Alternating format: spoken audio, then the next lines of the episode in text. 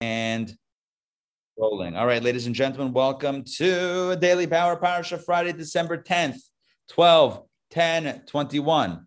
12, 10, 21. Is that like a thing that goes backwards and forwards? Who knows? By the way, save the date, December 25th, Chinese dinner and a movie. It's going to be a party Saturday night. If you're in town, definitely join Frisco, us. Frisco Kid, you said, right? Frisco Yid.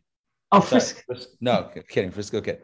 Um, okay, so let's jump into the parasha. Torah portion this week is Vayigash, and it is quite dramatic. We have the revelation, the big reveal. It's Yosef this whole time. It's not just the viceroy, it's their brother. That was the huge info that dropped, the huge intel that he drops on them. The reunion, official reunion of Yosef and his brothers and his father. Everybody moves down, 70 strong. The Jewish people, or not a people yet, the Jewish family, Bnei Yisrael, the children of Israel, including Yisrael, Yaakov himself, 70 strong, are now living in Egypt. In fact, there's even been, been meetings, as we read um, yesterday, meetings between Pharaoh and Yosef's brothers. Five of the brothers stand before Pharaoh, and Pharaoh says, Hey, how are you guys? What do you do for a living? That sort of thing. We're shepherds, uh, keep them separate. So Pharaoh doesn't get any ideas about them, took the weaker ones. Anyway, there's meetings, and Yaakov himself, Jacob, meets Pharaoh. He blesses Pharaoh. And that ended the, the famine, as I mentioned at the end of yesterday's session. So now let's jump in to reading number seven. So here's the scope of what we're going to do today. We're going to finish off the reading with the seventh reading, and then we're going to jump to the Haftorah, which is pretty cool. You're going to like today's Haftorah, I think. Um, let's share my screen. Vayigash 7, Genesis 47 starts with verse 11. 47 11. No 7 11s in Atlanta. Do you notice that? Yeah. I don't know that I like that. Kind of like the old 7 Eleven. I know that you know there's regional differences. Like I up know, north, we don't have the Waffle House. I well, that this I don't know. Yeah, but I know, but I, I looked it up. Why aren't 7 Elevens? Yeah, it's a regional thing. They were kind of blocked out of the region. Anyway, my kids like 7 Eleven Slurpees. So when when we go to Florida, yeah, on you know road trips, uh, that's they they get they get their stuff. All right, Genesis chapter 47, verse 11. Here we go. Joseph settled his father and his brothers. The big move. He settles them in and he gave them property in the land of Egypt. I mean, Joseph could pull that off, right? He's the viceroy. He he hooked them up with some land in the best of the land. He gave them the best of the land in the land of Ramses, Ram, Ramses in English, Ramses in Hebrew, as Pharaoh had mandated. Okay, Rashi says, "Well, what's Ramses? We talk about Goshen this whole time. What's going on here?" So Rashi says that is part of the land of Goshen. Part of Goshen is Ramses. So it seems like Ramses was the town and Goshen was like the county. Yeah, it's like Fulton County, Virginia Highlands, little little neighborhood, little little hood, Ponce Highlands, Morningside. Why I don't know why I'm mentioning random neighborhoods. Whatever. So there was Goshen, and within Goshen was Ramses, and that's where um, the Jews. That, that's where Yosef's family, the uh, the Bnei Yisrael, that's where they settled. Let's continue. And Joseph sustained his father and his brothers and his father's entire household with bread, according to the young children. That means is, what does it mean according to the young children? According to what was required for all the members of their household. In other words, he took care of them and their needs. He didn't just generally take care of their needs, he took care of the specific families and what they needed. If they had a lot of kids, that he gave them more resources. If they didn't have then whatever. The size of the family is as how he allocated the resources. He took care of them properly. Now, now we get back to the famine. Okay, very interesting narrative. This is going to, from here to the end of the Torah portion, is going to talk about the effect of the famine on Egypt and Joseph's efforts in providing food for everybody and how that turned out. Very interesting conversation. Or narrative. I mean, narrative, my conversation. Now there was no food in the entire land. There's no food. For the famine had grown exceedingly severe And the land of Egypt and the land of Canaan were exhausted because of the famine. Now, this is going back to the beginning of, of the seven years. Rashi says, its scripture returns to the earlier topic, to the beginning of the famine years. This is not, just to clarify, when, when Yaakov, when Jacob comes down with the family, with the Jews, the famine ends. So when we talk about now there was no food in the entire land, this is going rewinding two years. Beginning of the years of famine. What was it like? Because as the narrative continues to move forward, the famine abates and life is good in Egypt. That's how it moves forward. We're moving back and recalling what happened in Egypt in these two years. Now we know what happened with the brothers coming down to buy food and he called them spies and blah blah blah. But what what was going on in Egypt? So that's just to clarify. That's that's what we're that that's how the Torah's narrative flips. And this is not a problem, as the Talmud says many times. The commentaries say, "Ain muktam Torah." There is no Torah is not necessarily limited to chronological order. It doesn't strictly follow chronology. It can it many times, and here's one example where it, it goes back a little bit to fill in some gaps. This expression is powerful. The land of Egypt and land of Canaan were exhausted because of the famine on every level hungry and and psychologically and emotionally everything spiritually just just exhausted because of this famine not having food. And joseph collected all the money that was found in the land of egypt and the land of canaan with the grain that they were buying. So he there was no food except for what he had stored up. Because remember they they also tried to store up the food but it rotted. Remember we had that before? With the food that they tried to the people tried to store up try to store it, it rotted. So the only food that was left was that which was collected and preserved by Joseph. And then he charged them for it. So now the government, Joseph is collecting all the money for the grain that they were buying. And Joseph brought the money into Pharaoh's house. What's interesting here is this kind of foreshadows the Exodus. What happened at the time of the Exodus? The Jews took the wealth of Egypt with them. But what we see here now is that how is the wealth of Egypt built? It was a lot of it was built off of Joseph. Are you with me? In other words, it was kind of Jewish earned money and it ended up with the Jewish people. Does that make sense what I'm saying? Are you with me on this? Yes, sort of. Okay. I'm going to assume the answer is yes. Let's go 15.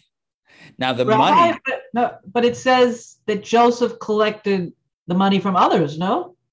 Correct. He collected it from all the people who were buying the food, the Egyptians right. and the Canaanites. What I'm saying is that Egypt, the Egyptian coffers, right, got built on Joseph's ingenuity yeah. and his planning and his his kind of like the first Jewish banker. Yeah, finance executive. The, right, but then the Exodus, when the Jews emptied out Egypt of its wealth, this is uh, this is the money. A lot of it was the money that Joseph had brought in anyway, so it was family money on some level. Now he brought it in for Pharaoh and for Egypt, but it's just that commentaries point out that it, it does come full circle a little bit with the with the with the. Okay, I get it. Thank you. Verse fifteen, no problem. Now the money was depleted from the land of Egypt and from the land of Canaan. In other words, they the people ran out of money, but they still needed food, right? So they, they were buying food, buying food, buying food until they ran out of money. And the Egyptians came, and all the Egyptians came to Joseph saying, Give us food. Why should we die in your presence since the money has been used up? There's no more money and we need food.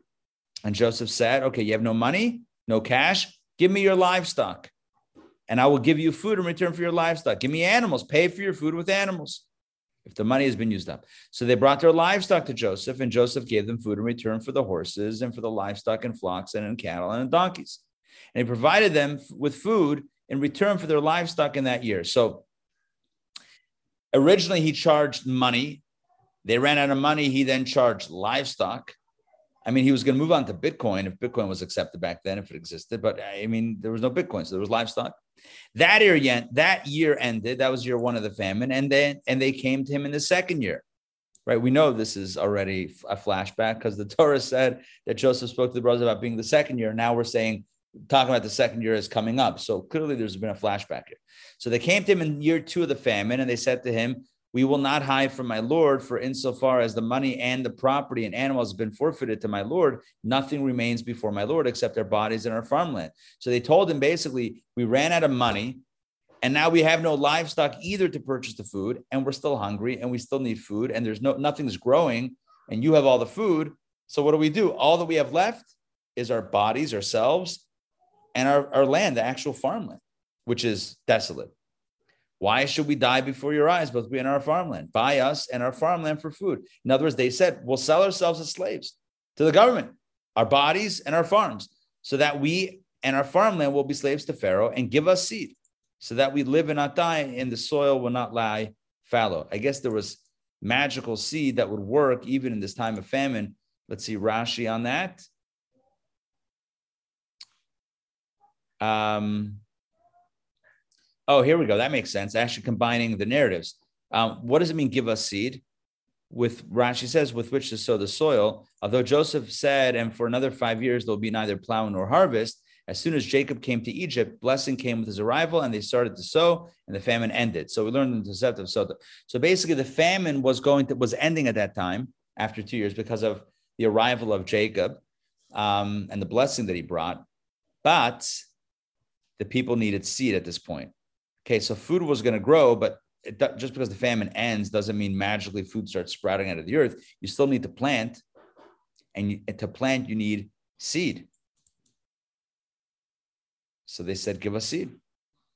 So Joseph bought. Oh, give us seed in exchange for the farmland. You, know, you give us the seed, we'll give you the land. You'll own the land, you give us the seed, and then we'll, I guess, split the crop somehow, some arrangement. So Joseph bought all the farmland of the Egyptians for Pharaoh. For the Egyptians sold each one his field, for the famine had become too strong for them, and the land became Pharaoh's. So it turns out Pharaoh owned all the land. And he transferred the populace of the cities from one end of the boundary of Egypt to the other end.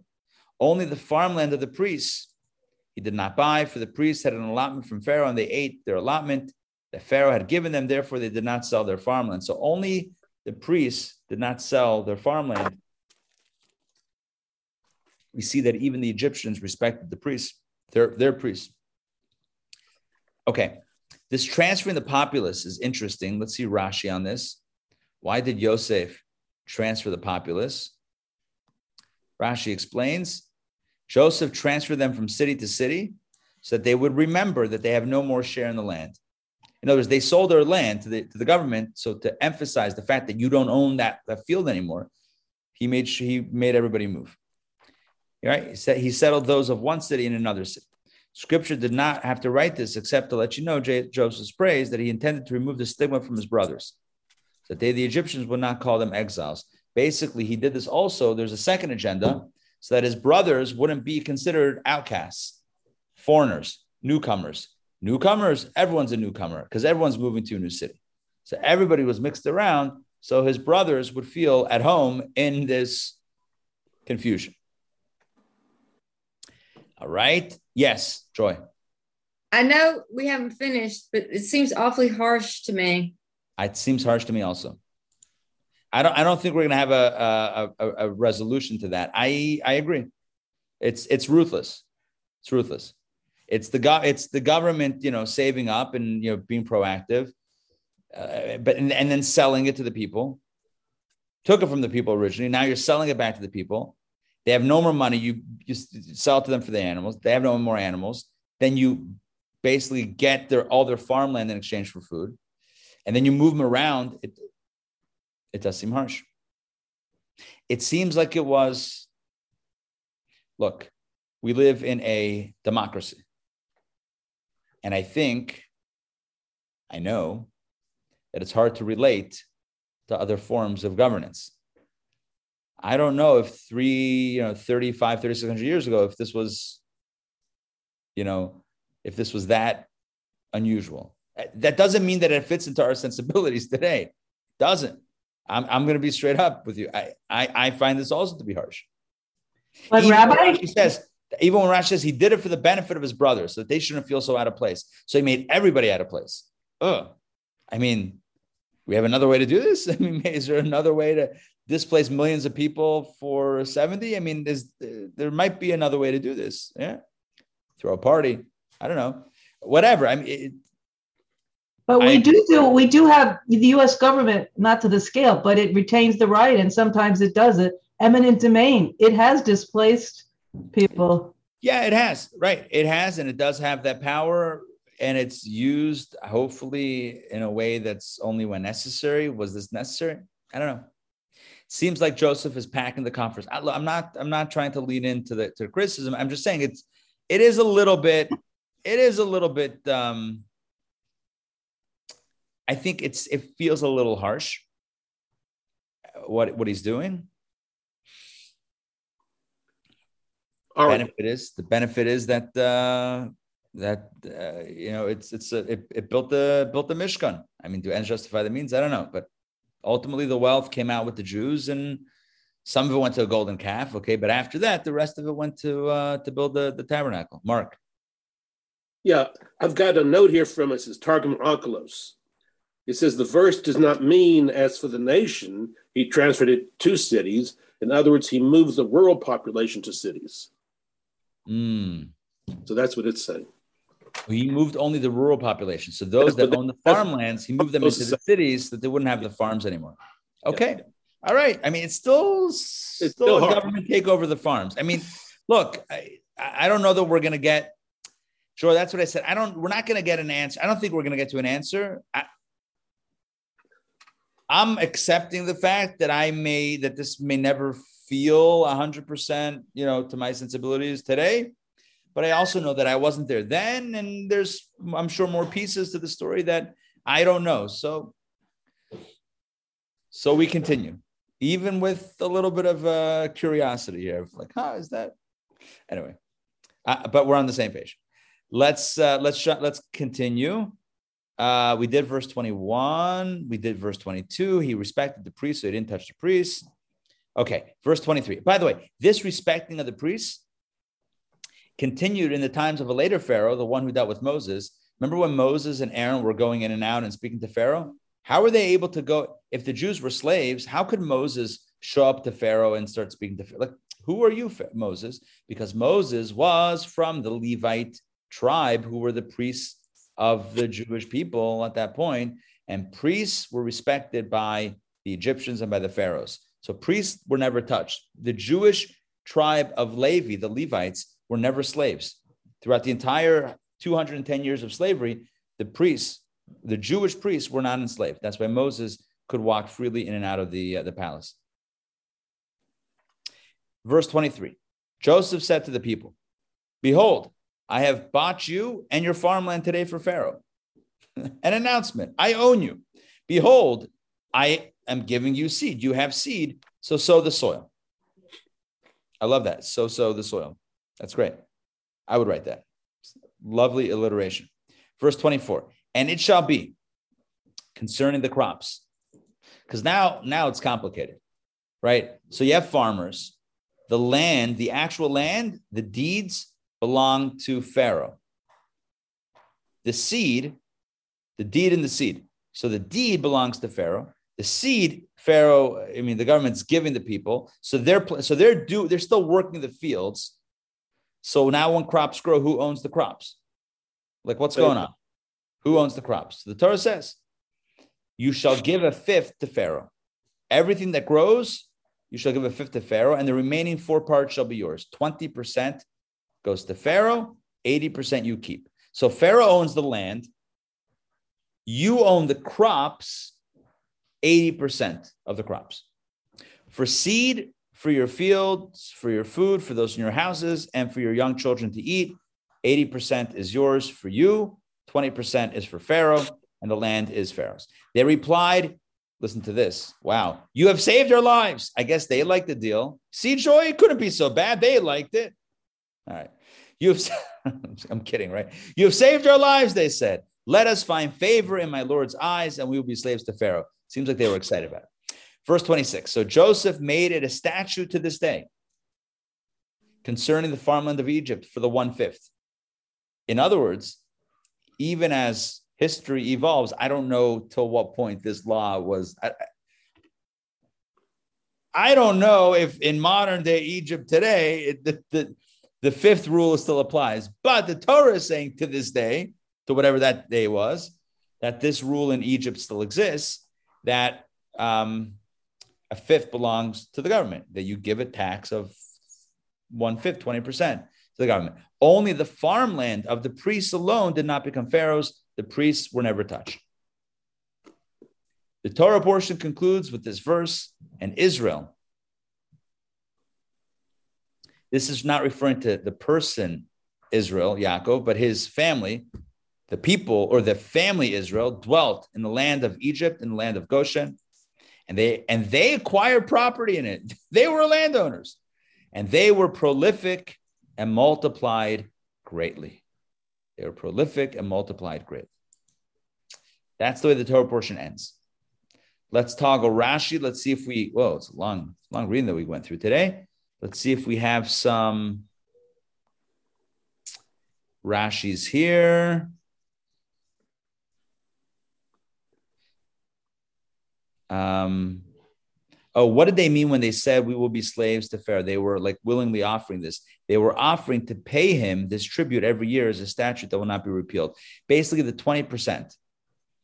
So Egypt owns the land. The, the people own the crops, but only 80% of the crops and 20% goes to the government. And that's the way it is. Okay. All right. So that's the end of the Torah portion. Let's uh, summarize what we did today we learned about the settle, settling of the Jews, of the Jewish family, the family of Yaakov in the land of Goshen, specifically in the, in the, in the area called Ramses, or yeah, Ramses or Ramses. And um, he spoke about Joseph's wheelings and dealings. Look, for he did his job. If uh, if this was a, a for-profit company, he did well. He would make the board and the investors very happy. He did his job. And as I said, he got he got he got Egypt to have a lot of wealth, a lot of international wealth, because people from other countries came in to buy food. So he collected a lot of international wealth, which and I guess this is going to be my go-to theme for today. I mentioned it before, but I'll just kind of wrap it up with this as well. When the Jews leave Egypt, centuries later, after the whole slavery thing, so slavery hasn't started. So slavery is going to start, and then it's going to end when it ends and the Jews leave, God says, tell the God, God tells Moses, tell the people, clean out, clean out, take the gold, silver, clean everything out. It's it was acquired. A lot of it came through Joseph. A lot of it came from other countries, and it represents this idea of taking the wealth and, and elevating it for ultimately for the Mishkan for a higher purpose to serve God. Anyway, that's one perspective on it, and uh, you know, a lot, definitely a lot of, a lot of room, a lot of uh, food for thought. Let's jump now to the Haftorah. Rabbi, I don't know if it has any significance or connection, but our history as it unfolded, as you know, you know, at the Holocaust, Israel, a Jewish, all sorts of Jewish property was, was, you know. We don't like that. We don't like that, right? We don't like that. That's why, I mean, it's, it's, it's, this, you know, when a government confiscates confiscates. Government, you know, maneuvers to take stuff from people and whatever, it can rub it understandably, you know, maybe doesn't feel so great. Again, uh, uh, uh, our own people, how much art and wealth was looted by uh, by the Nazis. Now, that was just straight up looting, obviously, in the context of the Holocaust, which is horrific start to finish. This is in exchange for food. They were being supported. I don't know. All right. Let's do the Haftorah. The Haftorah is very interesting because it talk, you know, one of the, the, the, the, one of the big dramatic moments in the Torah portion is right at the beginning of the parsha where um, Yehuda approaches Yosef. Vayigash Elav Yehuda. That's the first Vayigash. Vayigash Elav Yehuda and Yehuda Judah approached approaches the viceroy, who doesn't know is Yosef. So there's like this clash of the titans. You have Judah, mighty Judah and the mighty Joseph. And in Jewish history and Jewish thought, these represent two forces within our people the Judah force and the Joseph force. And there's there's a lot of it's a lot of interesting dynamics. It says actually there are going to be two messiahs we didn't talk about this in the in the um, this can happen Mashiach course. It says there's Mashiach ben David and Mashiach ben Yosef. There's Mashiach, the son of David, who's from the tribe of Judah, And then there's Mashiach, the from from the tribe from the lineage, or from the yeah from the lineage of, uh, of of Joseph of Joseph. What it means exactly is for another time, but there's like two different dynamics: the Judah and the Joseph dynamic, and they're they're clashing a bit in the beginning of this Torah portion. Judah stands up to Joseph and says, "You got to let Benjamin go." Eventually, Joseph reveals his identity, and they reconcile. But there's this kind of um, this clash. Historically, there would also be a clash, two different kingdoms of the Jewish people, the northern kingdom and the southern kingdom. You know, the Jews, after they got Israel, they got autonomy, and there was King David and King Solomon. But right after King Solomon, that very next king, Rechavam, Rehoboam, the kingdom split. It fractured. 10 tribes to the north, two tribes to the south. So we have this idea of like the kingdom of Judah and Joseph, symbolic of the split. And this Haftorah, which comes from the book of Ezekiel, is all about Mashiach and how in the ultimate time, finally the fracture, the split will heal.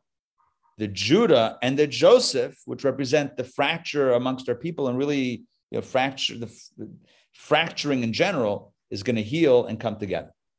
And you'll see the Haftorah talks literally about Judah and Joseph as being two distinct elements that will come together as one in the Messianic era. It's a beautiful Haftorah. Let's begin.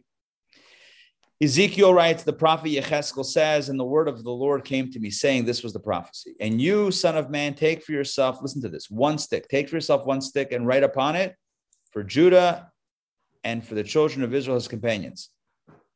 That's one stick. And take a second stick, take one stick, another stick, and write upon it for Joseph, the stick of Ephraim, and all the house of Israel, his companions. So on one stick, you're writing about Judah, on the other stick, you're writing about Joseph.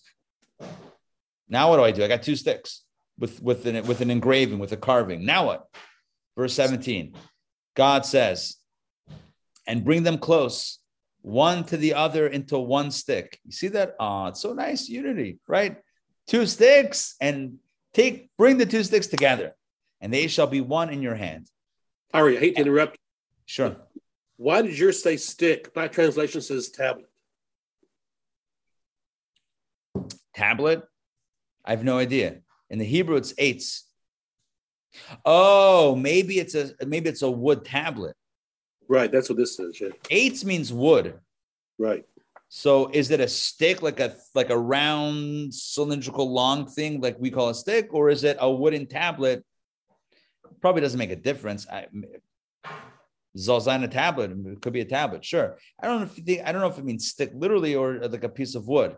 Either way, to write on one stick this, write another stick that, uh, one Judah, one Joseph, and bring them together, be one in your hand. And when the children of your people say to you, saying, Will you not tell us what these are to you? Right? People are going to wonder why you have two sticks and what you're doing with the sticks. Hey, Ezekiel, what's with the sticks, bro? Say to them, perfect. It's a conversation starter, it's a conversation piece. Say to them, So says the Lord God, Behold, I will take, when Mashiach comes in the Messianic era, I will take the stick of Joseph, which is in the hand of Ephraim and the tribes of Israel's companions, and I will place them with him with the stick of Judah, and I will make them into one stick, and they shall become one in my hand. Whereas right now, the kingdom of the Jewish people are fractured into two kingdoms the northern kingdom and the southern kingdom, the Ephraim kingdom, the Joseph kingdom on one side, and the Judah king. The Judah was the southern kingdom, and the Joseph was the northern kingdom. The Judah kingdom and the Joseph.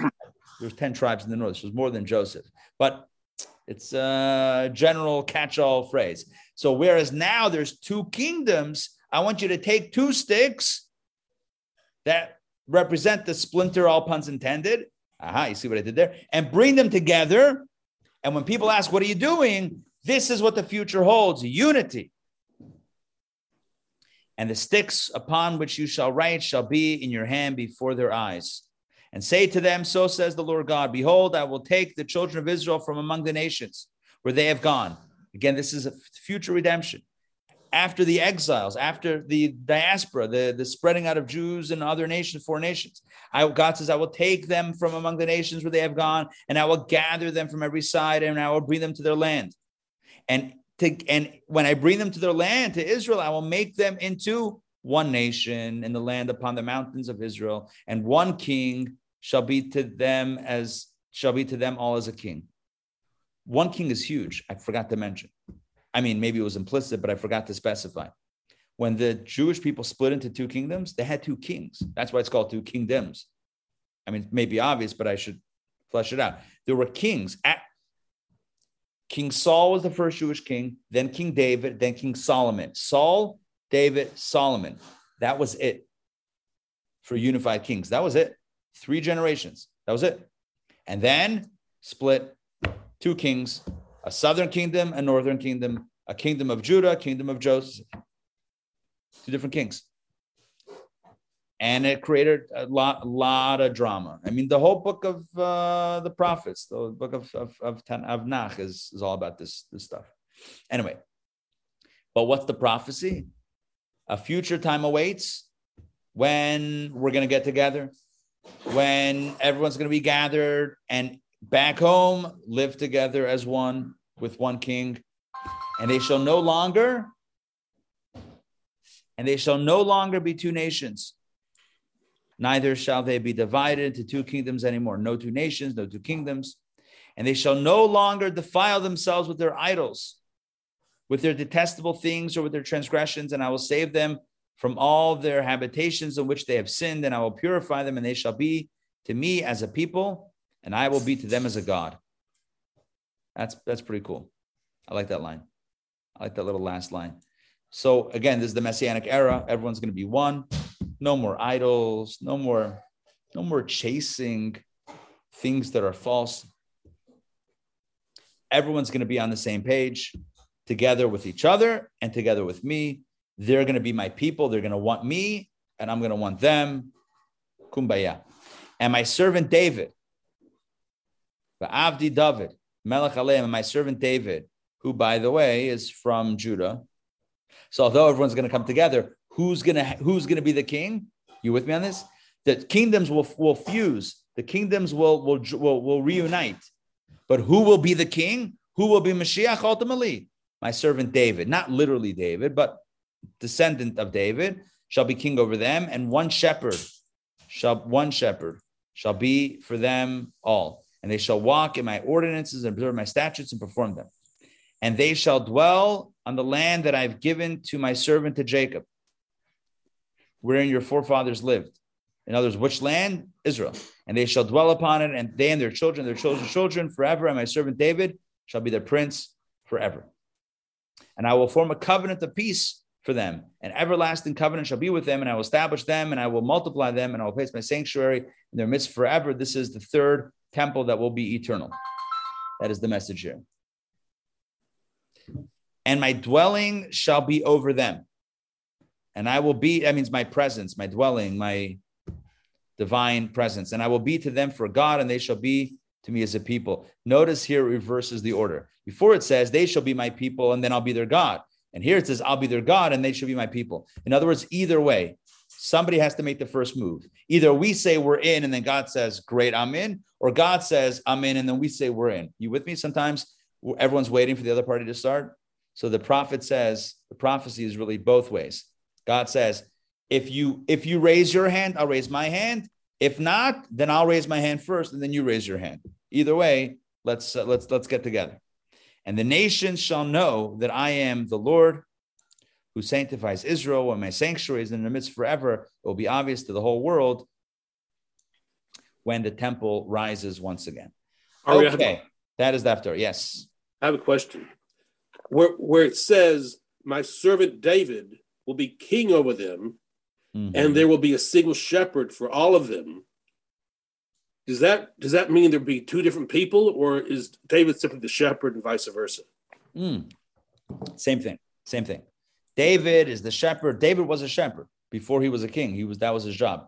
So that's what and, and David was chosen because he was a shepherd, kind of like Moses, very similar. Um, yeah, no, it's the same same guy, and it's not actually David. It's obviously a right uh, a great great great great great great great whatever grandchild of, of David. So that's the Haftorah in a nutshell. Basically, it's a, it's it's really beautiful. It's a Haftorah of hope and positivity and healing because we live in a fractured world and our history as a people has been fractured. We had a relatively short period of time where, where we were not fractured. It's, it's, it's a little bit mind boggling. The whole Jewish kingdom and Jewish, Jewish nation only stood in unity for not that long. And um, the promise is a better time, a time of peace, when we're when we get along with each other. And the message kind of is we can't really be on the same page with God if we're not on the same page with each other, right? Can't really be unified with God if we're fractured within. It's kind of it's inconsistent. It's like unity begets unity, and disunity or fracture, fracturing begets fracturing. Like if I can't stand right that guy, how close am I with God? Because that's God's child also. So, like, I can't stand that guy. All right. But you love God. You don't like you, but you don't like his kid. It's, it's an awkward conversation, right? I love you, but your kids. Ugh. I mean, like, is that it's anyway, food for All right, thought. have, have another question. yes. Sorry to interrupt you, but it says, My servant David will be king over them.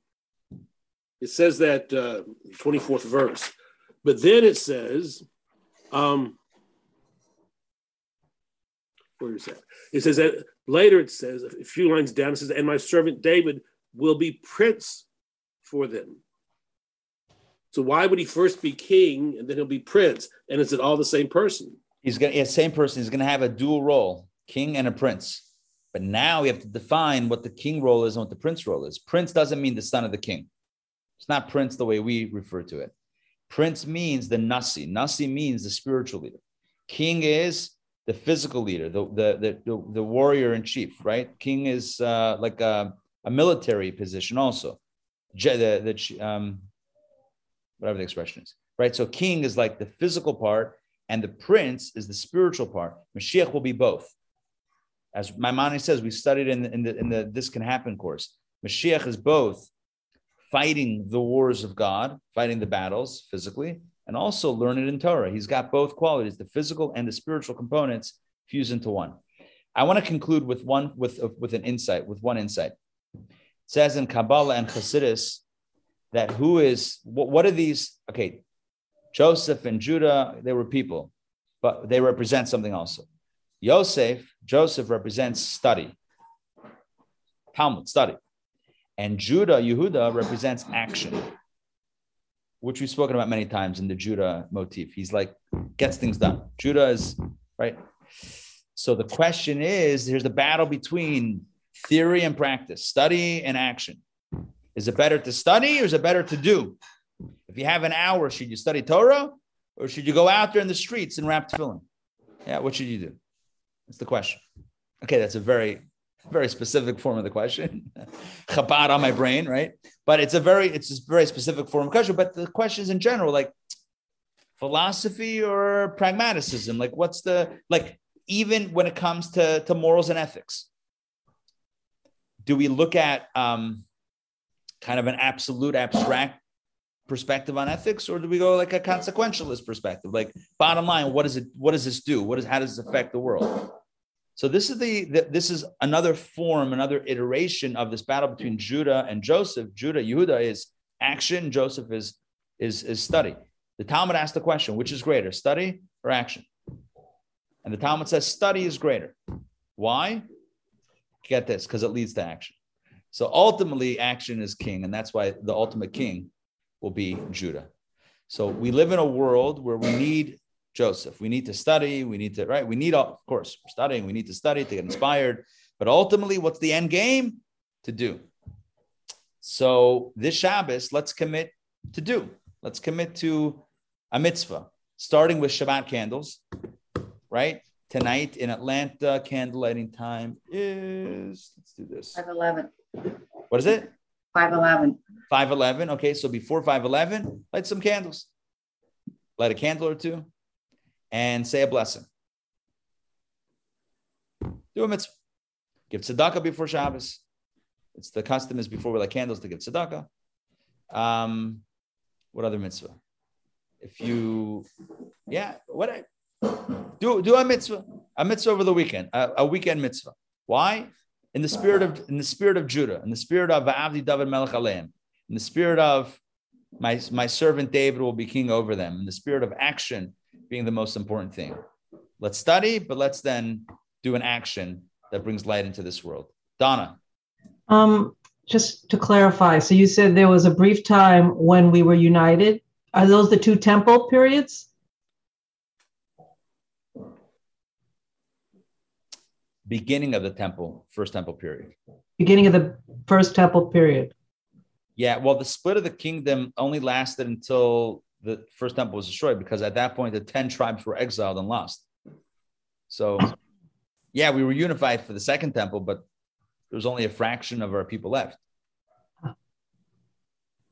So more towards the first temple. The first, when I'm referring to the to the fracturing, it's in the first temple era. David designed the temple, Solomon built the temple, and his son already broke it. The kingdom of the north, just to put in perspective, the kingdom of the south is where the temple was. The kingdom of the north was so antagonistic to the kingdom of the south. I mean, they were both antagonistic to each other. I'm not blaming one or the other, but they put guards on the highways to make sure that no one in the northern kingdom would make a pilgrimage. It's a biblical mitzvah to go to the temple for the holidays. They put guards and soldiers on the highway to make sure that no one from the north would, would go to the temple. They didn't have the temple, so they I mean, the north, so they couldn't. We don't have the temple, then you can't have it either. That was their. That was their I mean, how do how do people think? Right? Just get into human psychology, right? You we we we split off from you. Hmm. We're rivals. You have a temple. I'm not gonna. We're not gonna send our people to you. Not happening. And if somebody wants to, we're not gonna let them. They set up their own altars. Don't ask. That's how idolatry came in. Don't. It's terrible stuff from a monotheistic Jewish perspective. Terrible stuff went on. Uh, whatever. I mean, this is there's our history. It's all it's all in the books. But my point was simply that it didn't last that long. The unity didn't last that long. Now, was there ever subsequent unity? Yeah, there was unity subsequently at some later point. There was also unity and whatever. But it's it's this ongoing process. The world is still fractured. Our people are still fractured, and so more than ever, more than ever, as as ever, we need Mashiach. Mashiach is the purpose of the the theme of the Haftarah is that what is Mashiach? It's healing. In one word, it's healing. And that's a good thing. All right. Yeah, I'm going to also jump. Uh, good Shabbos, everyone. Be well, take care, and see you soon. Shabbos. Shabbos.